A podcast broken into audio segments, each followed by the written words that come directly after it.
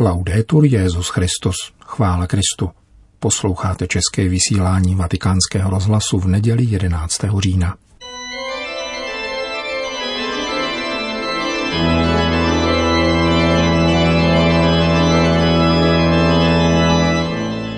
Církev a svět náš nedělní komentář.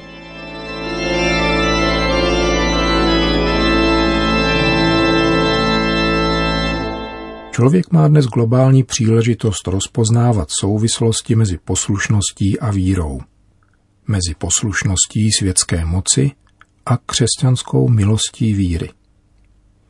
Poslušnost plyne z víry, nikoli víra z poslušnosti. V tom se křesťanství zásadně liší od jiných náboženství, jimž není znám postoj, který zaujal Petr svojí odpovědí židovské veleradě, jež mu nařizovala, aby neučil v Ježíšově jménu. Více je třeba poslouchat Boha než lidi. Křesťanovi jeho víra ukládá poslušnost vůči světské moci, a to bez ohledu na to, zda je tato moc strukturována monarchicky nebo demokraticky – Ať už se to dnešním pokrokářům či konzervativcům líbí či nelíbí, zhodují se v tom svatí Petr i Pavel, pochopitelně ve šlépějích Ježíšova svědectví. Světská moc nepředstavuje pravdu, k níž křesťana pojí láska a víra. A nemá přirozeně ani právo vyžadovat víru, ať již v náboženských či jiných otázkách. Poddaní či občané nemusí jejím tvrzením věřit, aby byli dobrými občany či poddanými, nýbrž jen plnit její nařízení. Samozřejmě pokud nepožadují spáchání hříchu. Světská moc se nezřídka chová spupně, nebo eufemisticky řečeno totalitně. Na druhé straně však mezi lidmi nechybí snaha upírat ke světské moci svoje naděje, ba dokonce jí slepě věřit. Z dob bolševického teroru je známo, že nemálo je obětí, především z řad samotných bolševiků, Dokonce i na popravišti volalo, ať žije soudruh Stalin, tedy ten, který je na popraviště poslal. Tito nešťastníci tak ovšem činili v upřímném, byť pomateném přesvědčení. A v heroickém vypětí tak za svého generalisima pokládali život. Na těchto paradoxních antimučednících bolševické ideologie se ukazuje jednak to, že globální lidská pospolitost je ohrožována mocí, která je nepřátelská vůči samotnému člověčenství. A jednak i fakt, že tato moc neusiluje o fyzickou likvidaci člověka, nýbrž o jeho transformaci, o znetvoření Bohem stvořeného obrazu, jímž je člověk jakožto muž a žena. Pod rouškou pandemie se vynořuje globální nárok nelidské a člověku nepřátelské absolutní moci nad vším, co existuje, jak porotýká nová sociální encyklika Fratelli Tutti.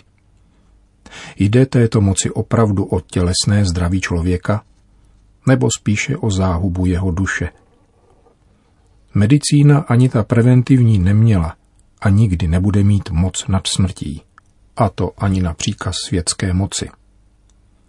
Smrt je totiž důsledkem prvotního hříchu člověka a odstraní ji teprve Kristův návrat.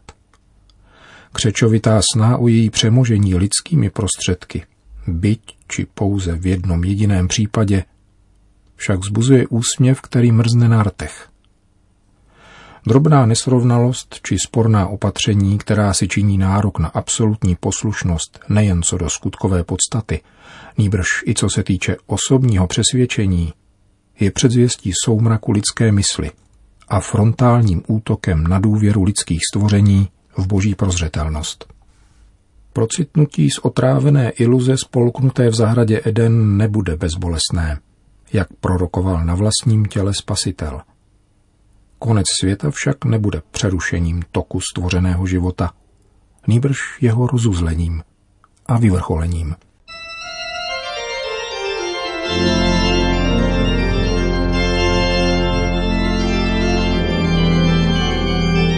Komentář Církev a svět připravil Milan Glázer.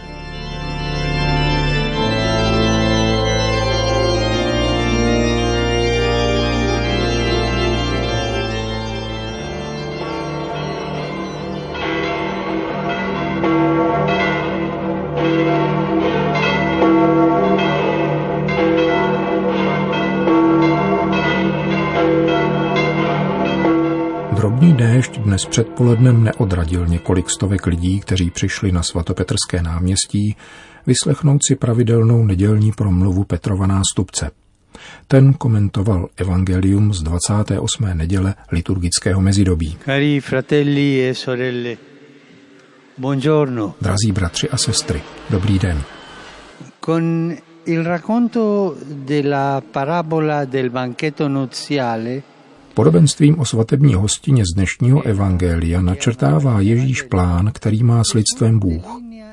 Je to příběh krále, který vystrojil svému synu svatbu. A je obrazem otce, jenž zamýšlí uspořádat pro celou lidskou rodinu úžasnou slavnost lásky a společenství se svým jednorozeným synem. Dvakrát posílá král svoje služebníky se vzkazem k pozvaným, kteří však odmítají přijít. Nechtějí slavit, protože se zaobírají něčím jiným, prací na poli a obchodem. Častokrát i my upřednostňujeme svoje zájmy a materiální záležitosti před pánem, který nás volá na slavnost. Král však nechce, aby hodovní síň zůstala prázdná, neboť touží rozdávat poklady svého království. Řekne tedy služebníkům, jděte na rozcestí a pozvěte na svatbu, koho najdete. Tak jedná Bůh. Když je odmítnut, místo aby se poddal, posílá a zve všechny, kdo se nacházejí na rozcestích. Nikoho nevylučuje. Nikdo není předem vyloučen z božího domu. Il termine originale che utilizza l'Evangelista Matteo fa riferimento ai limiti delle strade. Původní výraz, který používá Matouš, se vztahuje k okrajům cest, totiž k oněm místům, kde městské cesty končí a začínají stezky, vedoucí na venkov, do neobydlených zón, kde je život nejistý. K těmto lidem na rozcestích posílá král z podobenství svoje služebníky, v jistotě, že tam najde lidi ochotné přijít na hostinu. Hodovní síň se naplní viděděnci, kteří byli stranou a nikdy se nezdáli být vhodní pro účast na slavnosti svatební hostiny. Král dokonce říká poslům, pozvěte všechny, dobré i zlé. Bůh volá i zlé. Někdo si pomyslí, já jsem ale tolik zlý. Volá i tebe. Přijď, přijď. Ježíš chodil obědovat s celníky, což byli veřejní říšníci. Byli zlí. Ježíš se nebojí naší duše, zhyzděné ničemnostmi, protože nás má rád. Zve nás. A právě církev je povolána dosáhnout dnešních rozcestí, tedy zeměpisných a existenciálních periferií lidstva, marginalizovaných míst a situací, ve kterých se nacházejí a žijí jakési cáry lidství, postrádající naději. Je třeba nepřizpůsobovat se pohodlným a běžným způsobům šíření evangelia a prokazování lásky, nýbrž otevřít brány vlastního srdce a našich společenství všem, poněvadž evangelium není rezervováno několika vyvoleným. I ti, kteří jsou na okraji, ba dokonce vytlačování a opovrhování společností, jsou Bohem považováni za hodné jeho lásky. Bůh připravil hostinu pro všechny, spravedlivé a hříšníky, dobré i špatné, inteligentní i nevzdělané. Včera se mi podařilo zatelefonovat jednomu staršímu italskému knězi, který působí od mládí jako misionář v Brazílii, neustále mezi viděděnci a ubožáky, a nyní prožívá svoje stáří v pokoji. Vydal svůj život chudým. Toto je naše matka církev. To je boží posel, který chodí na rozcestí. Pán však klade jednu podmínku. Obléci si svatební oděv. Tím se vracíme k podobenství. Když je síň plná, přijde král pozdravit ty, kdo přišli jako poslední. Uvidí však jednoho člověka, který nemá svatební šaty, tedy jakýsi druh pláště, který každý pozvaný u vchodu dostával darem. Lidé přicházeli oblečení normálně, jak každý mohl, ne luxusně, ale dostávali u vchodu zdarma jakýsi ozdobný přehoz. Onen člověk jej však neměl, poněvadž tento zdarma rozdávaný dar odmítnul. Sám sebe tak vyloučil, takže král nemůže učinit nic jiného, než jej vyhodit ven. Proč? Protože nepřijal dar. A Ježíšovo a boží povolání je darem, je milostí. Onen člověk přijal pozvání, ale pak usoudil, že pro něj nic neznamená. Vystačil si sám a neměl vůbec žádnou touhu se změnit nebo dovolit pánu, aby změnil jeho. Svatební šat, onen darovaný přehoz, symbolizuje milosedenství, které Bůh dává zdarma. Milost. Boží pozvání, i to, že tě Bůh přivádí na slavnost, je milost. Bez milosti nelze v křesťanském životě učinit ani krok. Všechno je milost. Nestačí přijmout pozvání k následování pána. Je třeba ochoty vydat se na cestu obrácení, která proměňuje srdce. Šat milosedenství, které Bůh nepřetržitě nabízí, je zdarma daný dar jeho lásky. Je to milost, která si žádá, aby byla přijata úžasem a radostí. Díky Pana, že jsi mi daroval tento dar. Maria Santissima ci aiuti a imitare i servi della parabola evangelica. Nejsvětější Maria, pomoz nám napodobit služebníky z evangelního podobenství, ať výjdeme ze svých schémat a omezených obzorů a zvěstujeme všem, že nás Pán zve na hostinu, aby nás obdařil milostí, která zachraňuje a obdaroval nás. La grazia che salva, per darci il dono. Po hlavní promluvě papež připojil jako obvykle pár slov k aktuálnímu dění. Desidero esprimere la mia vicinanza Rád bych vyjádřil svoji blízkost obyvatelstvu postiženému požáry, které devastují mnohé regiony planety, jakož i požárníkům a dobrovolníkům, kteří nasazují život při hašení. Mám na mysli západní pobřeží Spojených států, zvláště Kalifornii, a myslím také na centrální regiony Jižní Ameriky, v zóně Pantanal v Paraguaji a na březích řeky Paraná v Argentině. Mnoho požárů je působeno suchem, ale nechybí ani lidské zavinění.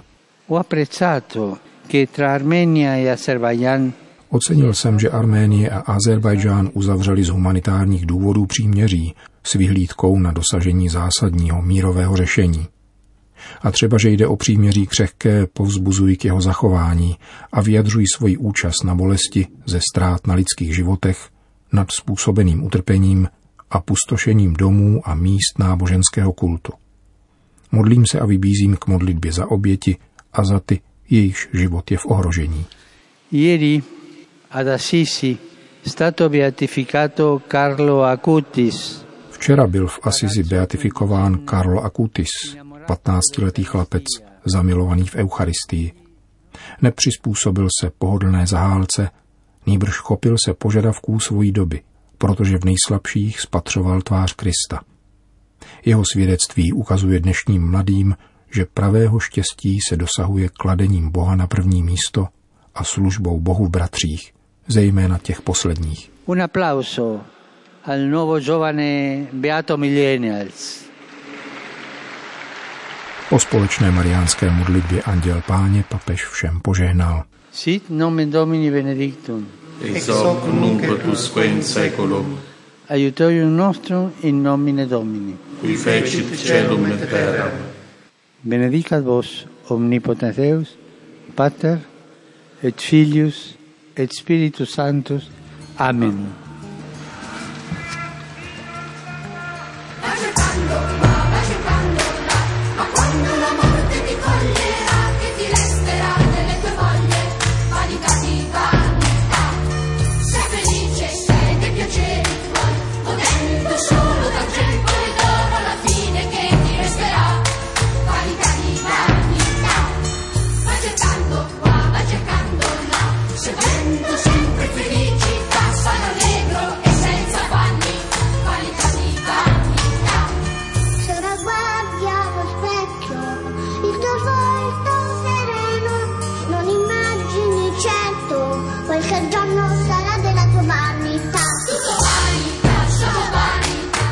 Končíme české vysílání vatikánského rozhlasu. Chvála Kristu.